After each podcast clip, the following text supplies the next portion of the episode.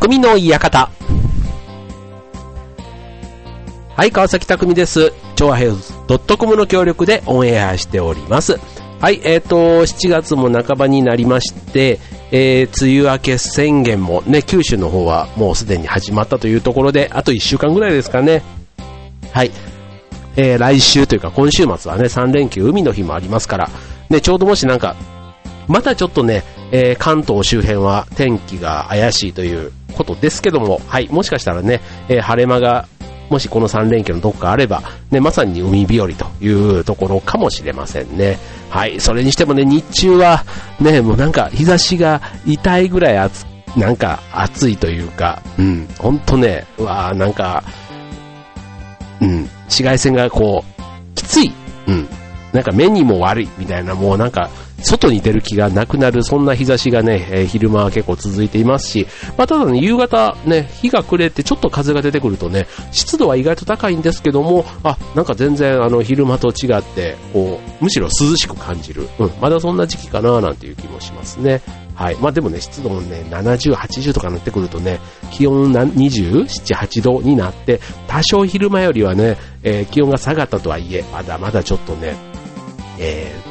ね、スーツとかでこう会社行ったりしてる人は、まあ辛いなっていう時期ですね。まあこの時期は。はい。というところで、えっとですね、えー思えば、えー去年じゃない、一昨年ですね、一昨年のね、海の日のあたりに、えっと、千葉県の房総の方にある養老渓谷というところにね、川遊びに行ったんですね。多分もしかしたらこの番組でも言ったかもしれないんですけど、で、えっと、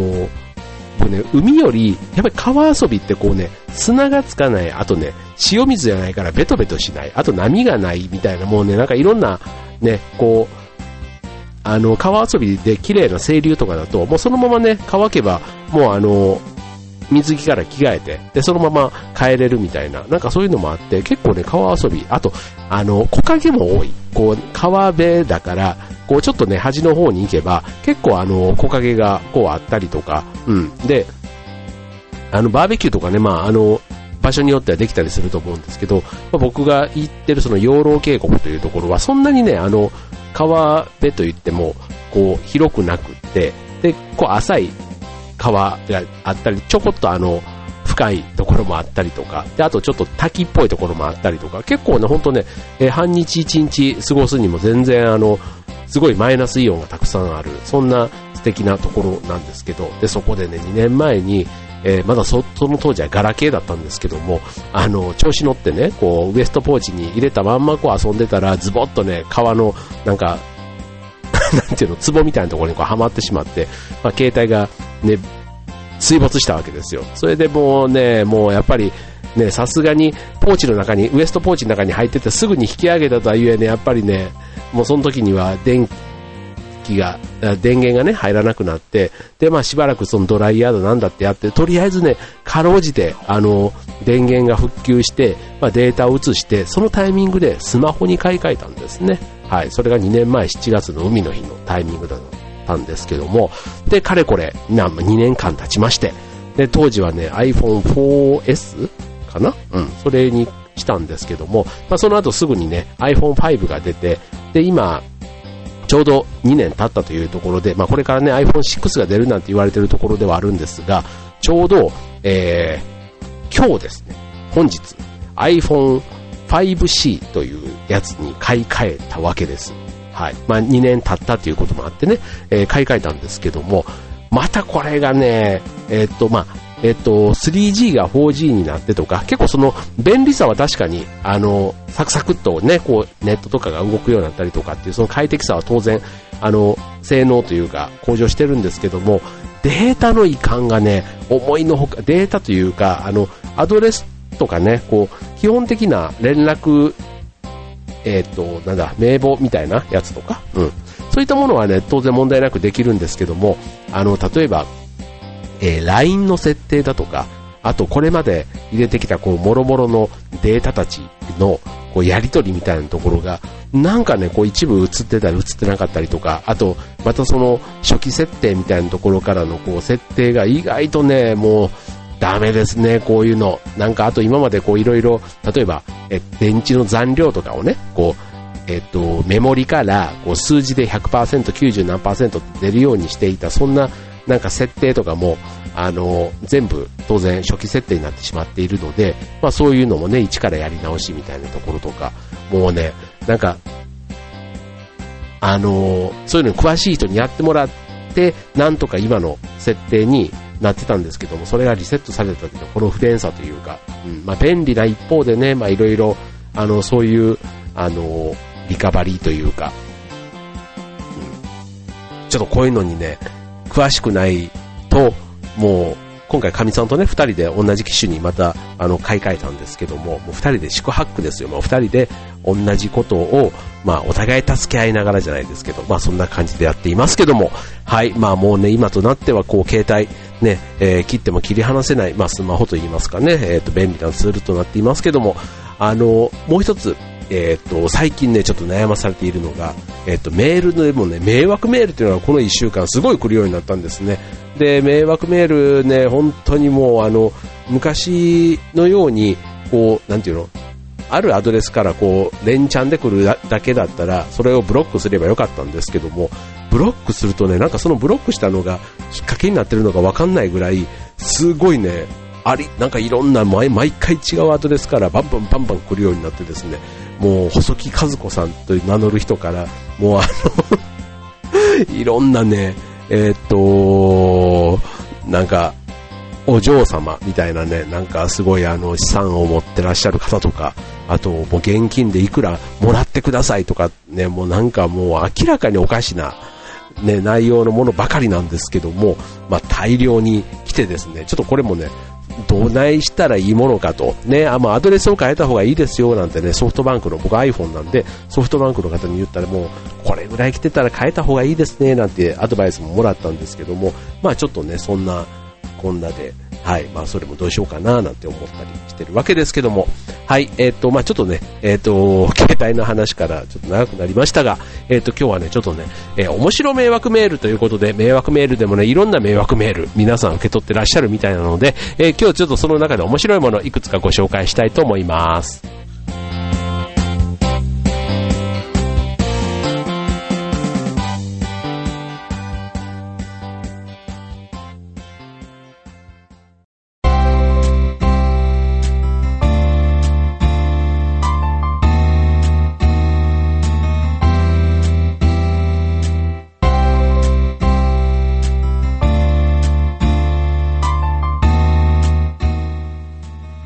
はい、えー、今週の匠の館迷惑メールということでね、まあ、匠の館なので、まあ、迷惑メール対策とかね、なんかそういうことをね、もしかしたら期待してらっしゃる方いたかもしれませんけども、えっ、ー、と、今日はね、迷惑メールと言っても、あの、もうもはや、こんな迷惑メールが来たって、ちょっとね、えー、思わずネタにしたくなるような、まあ、そんな迷惑メール、えー、ご紹介したいと思います。まあ、あの、パソコンとかね、まあ、スマホだけじゃなくて、まあ、パソコンでもいろいろフリーメールとか使ってるとね、こう迷惑メール来る機会多いと思います。うまくね、えー、迷惑メールをこうフィルタリングかけて、ね、こう分けてくれたりすると、意外とその自分の受信ボックスにね、受信メールボックスに溜まる分には、まあ、そんなに困らないものもあったり、うん、あと、そうですね、僕の場合は、その、メールの設定がね、迷惑メールのところに入ってくれればいいんですけど、今普通のね、受信メールボックスに入ってくるので、まあちょっとその辺も困っちゃったなっていうところなんですけども、あの、まあ何らかね、こうどういうきっかけでこれが送られてくるのかっていうのはね、また不思議なところなんですけども、やっぱりどっかからね、こう、情報が漏れて、ね、そういうところで使われてしまってんのかななんていうふうに思わざるを得ないところなんですが、まあ、いろいろね、こう、驚いた迷惑メール、ちょっとご紹介したいと思います。はい。まず、あの、一つ目。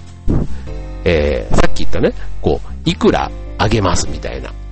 ですけども、えー、譲りますとか、いくら振り込みますっていうもので、えー、っと、まあ、大金をね、お金を振り込みますって言った迷惑メールは、ほんとよく、あの、僕のところは結構それが多いんですけども、あの、ぶっ飛んだ、結構ね、えー、額のものを、えー、くれるというので言えば、えー、57億円を1000円の手続きで振り込みます。というもの。うん。なんか、ここまで来るそうで、結構ね、こんな迷惑メールが最近来るんだよなぁなんて、あの、劇団の仲間にもちょっと話をしていたときに、まあ、それでもね、ってやっぱりこう、大量に、まあ、何千通とかこうやって送ったりすると、本当に金欠で、もうお金がなくて困っててどうしようもないって言った時に、そんな、あの、もらってくださいなんていうメッセージが来ると、ついついそこにね、こう、まあ、話聞くだけでもって思ってアクセスしてしまったりすることがあるんじゃないかななんていうのもね、まあわからないでもないというか、藁をもつかむみたいなね、なんかそういう人の気持ちにつけ込んでるというところがまたちょっといやらしいなと思うんですけども、まあ、ただね、それがあの、例えば数十万、ね、あと100万ぐらいとかって話だったらもしかしたらっていうのも、ただそれをね、見ず知らずの人がね、だったらその人寄付すりゃいいじゃないかって、もらってくれればって言うんだったらね、寄付すりゃいい話で、そんなのね、なんか、そういうのに使えないお金ってどうやってもらえって言うんだっていうところもあるんですけども、うん。で、さっきの57億円でもそこまで来たらね、なんか、あの、命とかけ、ね、命と交換しないともらえないんじゃないかっていうね、命すら全て叩いてもなんかもらえなさそうなっていうね、逆にちょっとね、怖いよね、こんだけの金額もらうとね。うん。どうなんでしょう。なんか、何していいかわからなくなるというか、ね、よくあの、大金ね、もらったらまず仕事辞めてとかってね、いうそんな話もありますけども、まあなんか社会と繋がらなくなるってわけにもいかないし、うん。じゃあお金のために働いてるのかって言うとそういうわけでもないんですけど、まあこんだけあっても、必要なものというか、ね、例えば家買って車買って、ね、なんかって言ってもね、せいぜい頑張って使って、なんだろう、いまあ、家系とかね、自宅を大きくして、別荘を持って、あと何や、あとなんだろう、ヘリコプターとか別に欲しくないしとか、なんかね、自家用車とか、ね、なんかそういうのも持ったりすると、当然あの、ね、セキュリティだとか、ね、なんかいろいろそういうことも考えたら、なんかおちおちね、道歩くのも怖くなってくるじゃないですか。うん、だから、うん、まあ、まあ、宝くじぐらいの、1、2億みたいなところだったら、もしかしたら、なんか、それなりに有効に使えるのかななんていうふうにも思ったりしますけどね。はい、57億。はい。で、続いて、えっと、譲ります系で、え、迷惑メール、え天皇の位を譲ります。そんなことどうやってっていうものですけども、これね、それを譲りますって言われて、はい、わかりました、お願いしますっていう人がいんのかどうかっていうところもちょっと気になりますけどね。はい、まあちょっと、あの、これを送ってどうしようとしてるのかっていう、なんかね、何回かメールのやり取りすると、どっかからは、なんか、どっかのタイミングでは、まあ、お金の話になってくるのかなと思って、ちょっとね、やっぱり、迷惑メールっていうところの部類にさすが該当するだけの、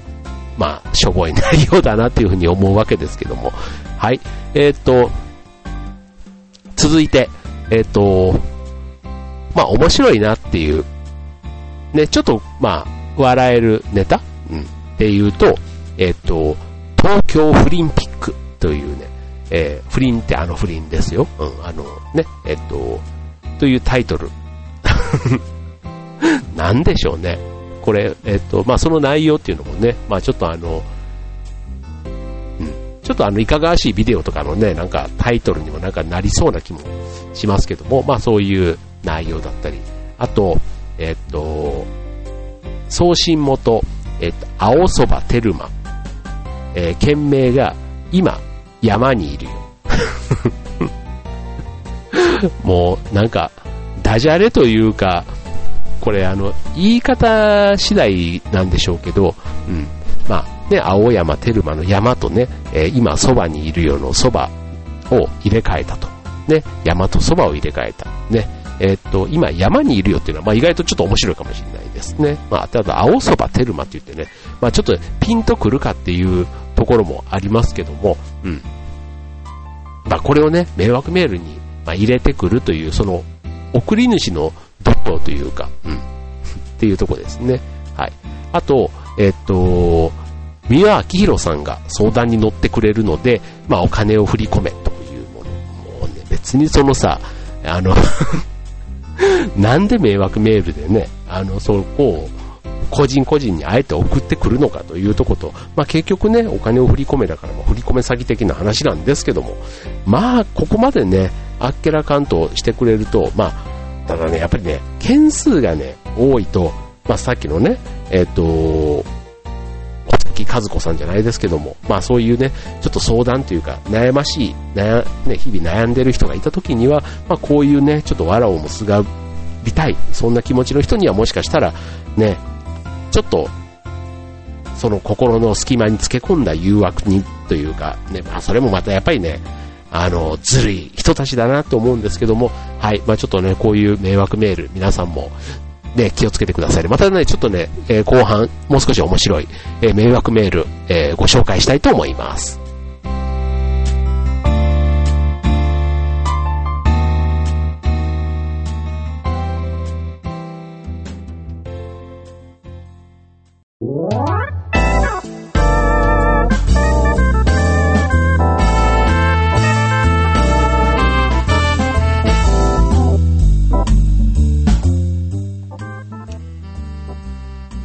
はい、えっ、ー、と、今日の匠の館、えっ、ー、と、誰もが一度は受け取ったことであるであろう、迷惑メールということでお送りしています。はい、えっ、ー、と、さっきね、宮明宏さんという話が来ましたが、あごご紹介しましたが、えっ、と、その差出人シリーズということでね、えあの人からメールが来たというので、えっと、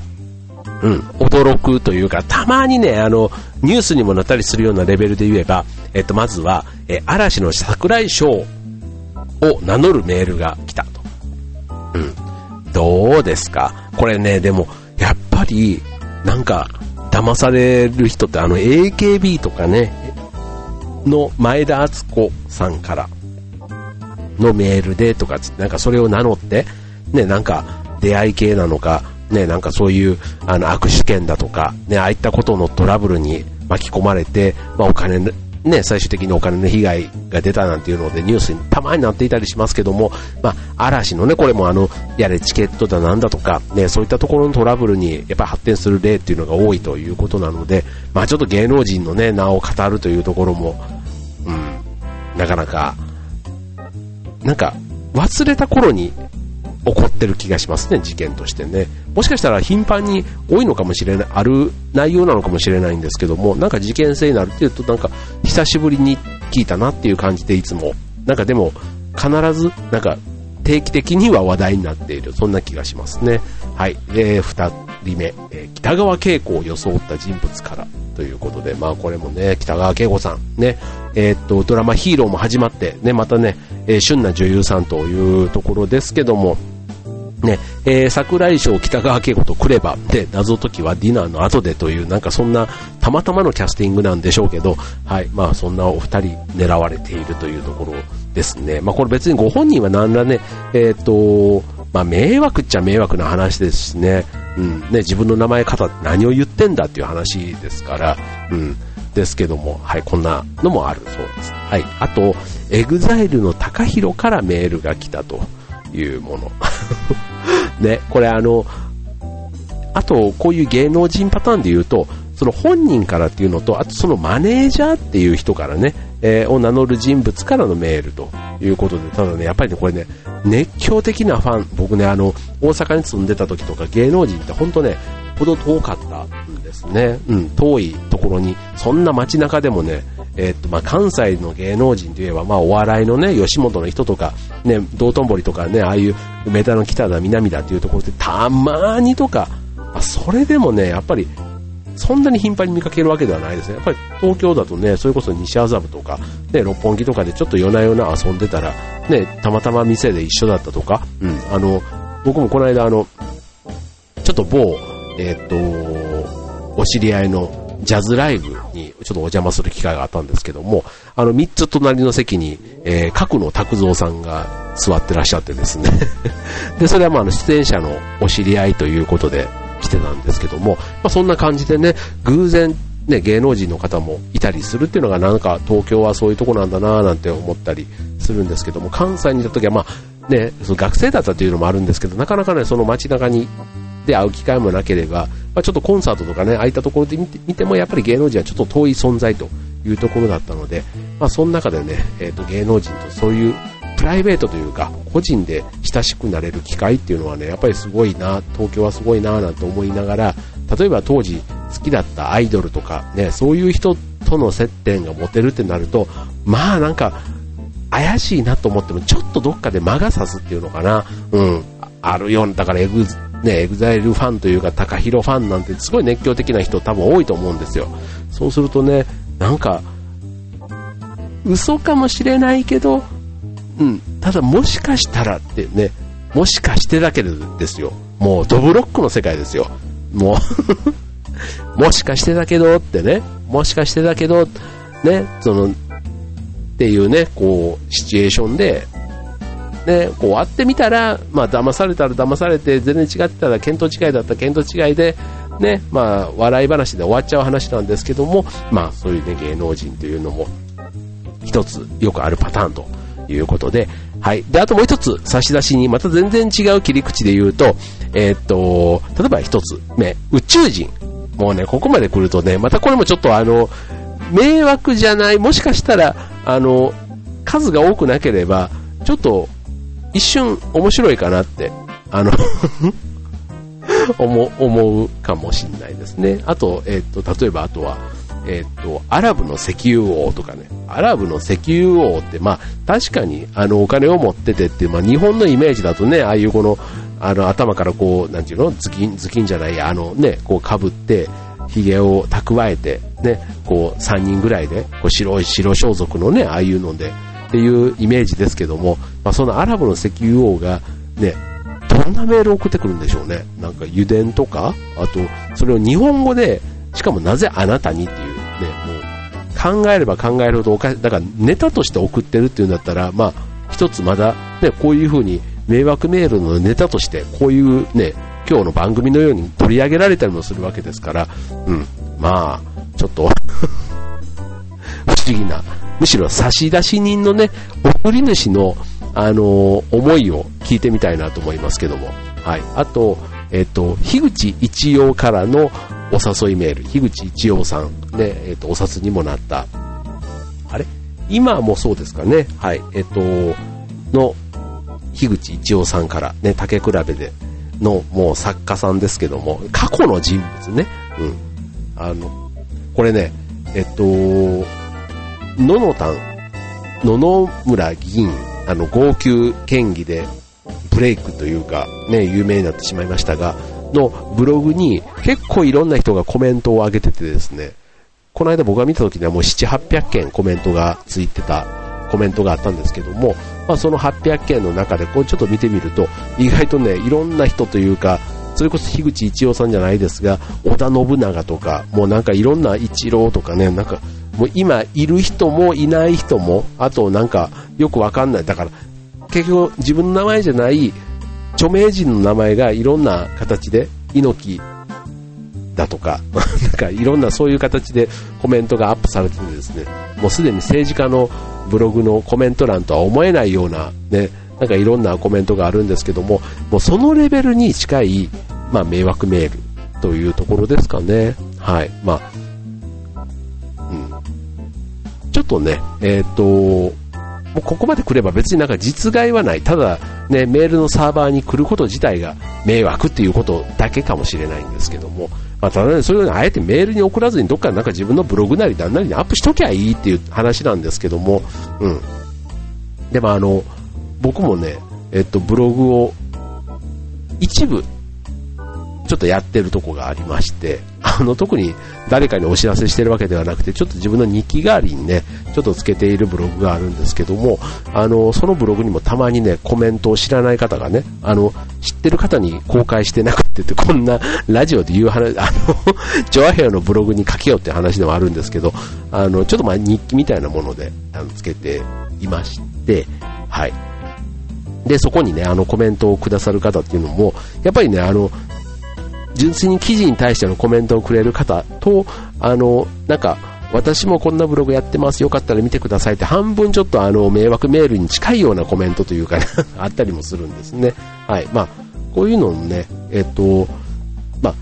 ブログへのコメントで言えば、そんなにこう、連チャンで続くことはないんですけど、まあ、迷惑メール、結構連、ね、続き始めると、こう、ずっと来る傾向ってありますので、まあちょっとその時にはね、何らか対策が必要なのかなって、まあ思ったりもしますね。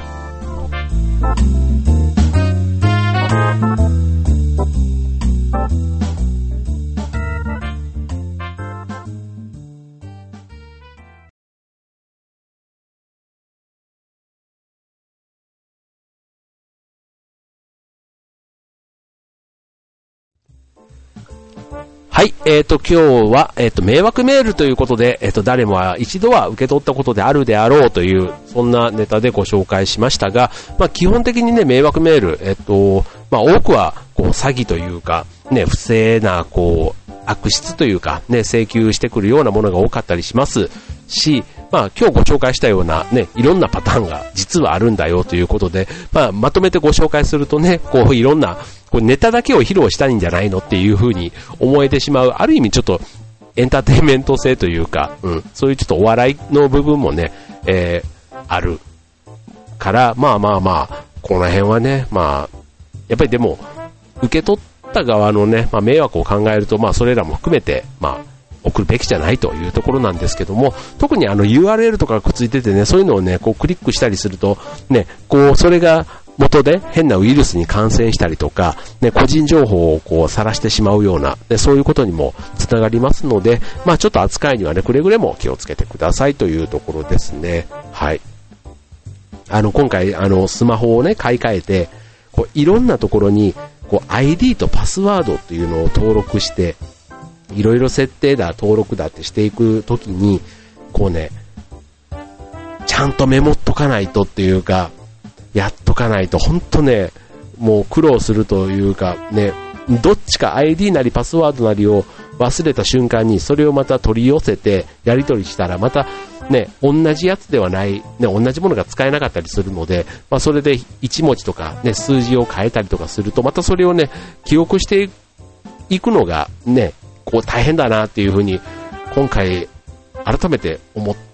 たところで、はい。まあちょっといろいろ便利な機能があってね、セキュリティだ、ね、えっ、と、個人情報を守るためにとかね、こういろんな意味で大事なことだっていうのはわかるんですけども、はい。まあそこにね、ちょっとある一定のレベルまでちゃんと、えー、たどり着くのがいつも大変だなぁなんて思いながら、今回も、えー、機種変をした次第です。はい。ざっとね、2時間半ぐらいいましたかね。はい。なんでこんなにかかるんだっていうぐらい、はい、もうなんか、午後のね、えー、いい時間がほぼほぼそれで失われたっていう感じでしたけども、はい、まあちょっと、まあしょうがないっちゃしょうがないですね。はい、ということで、えー、まあ今日は迷惑メールということでしたけども、あの、ね、これ、今はメールですけども、昔はね、ほんと DM とかでね、あなたはなんとか当選しましたとか、結構その手のやつってあったじゃないですか。あの、結構僕ね、なんだっけな、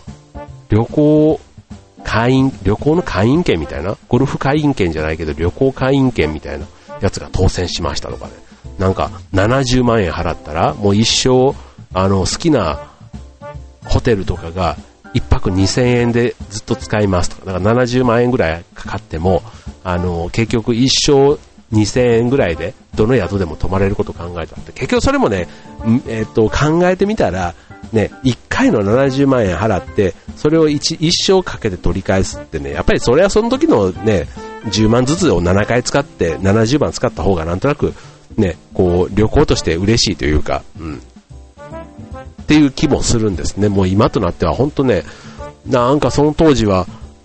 ね、まあ、70万っていうのもね、学生の時だったんで非常に大きいお金ではあったんですけど、なんかね、あの、巧みな話術というか、ね、そういうので、思う、なんでそれを学生に声かけてきたのかもちょっとよくわかんないんですけども、まあそういった DM とかね、なんか、あの、キャッチというのうん。なんか声かけられたりというのも昔はありましたけども、ね、今は迷惑メール、ね、ああいったことだったりね、あの、オレオレ詐欺とかもそうですよね、ああいったものとか、なんかいろんな形で、なんか人の弱みというか、ね、ふっとした油断につけ込んでくる、ね、そんなところを商売にしている人っていうのもね、本当困ったもんですけども、はい。いるのは間違いありません。はい。まあ皆さんもね、まあほどほどにというか、ね、うん。ゼロにはね、ゼロにするんだったら携帯を持つのをやめるとかそういうことをしないとしょうがないって話なので、まあある程度ね、持っている以上は、まあ、ちょっとうまくね、対応していければというところですかね。はい。ということで、えっと、来週はもう、夏休みにもね、みんな入っちゃいますよね。はい。なんか夏の思い出、ね、僕ね、今週末、えっ、と、長野県にね、またちょっと某マラソン大会に行く予定があるんですけど、長野県までね、今回、本当は家族で行きたかったんですけども、ちょっとまんまと振られてしまいまして、一人で行くかどうか今ちょっと悩み中というところなんですけども、はい、まあちょっと夏の予定ね、えー、いろいろこれから考える方、たくさんいらっしゃると思います。ね、今年の夏どんなね、楽しい思い出できるか、ね、またちょっとね、そんな思い出もしありましたら、番組の方までね、皆さんの近況をお知らせください。えー、今週の匠の方はここまで。バイバーイ。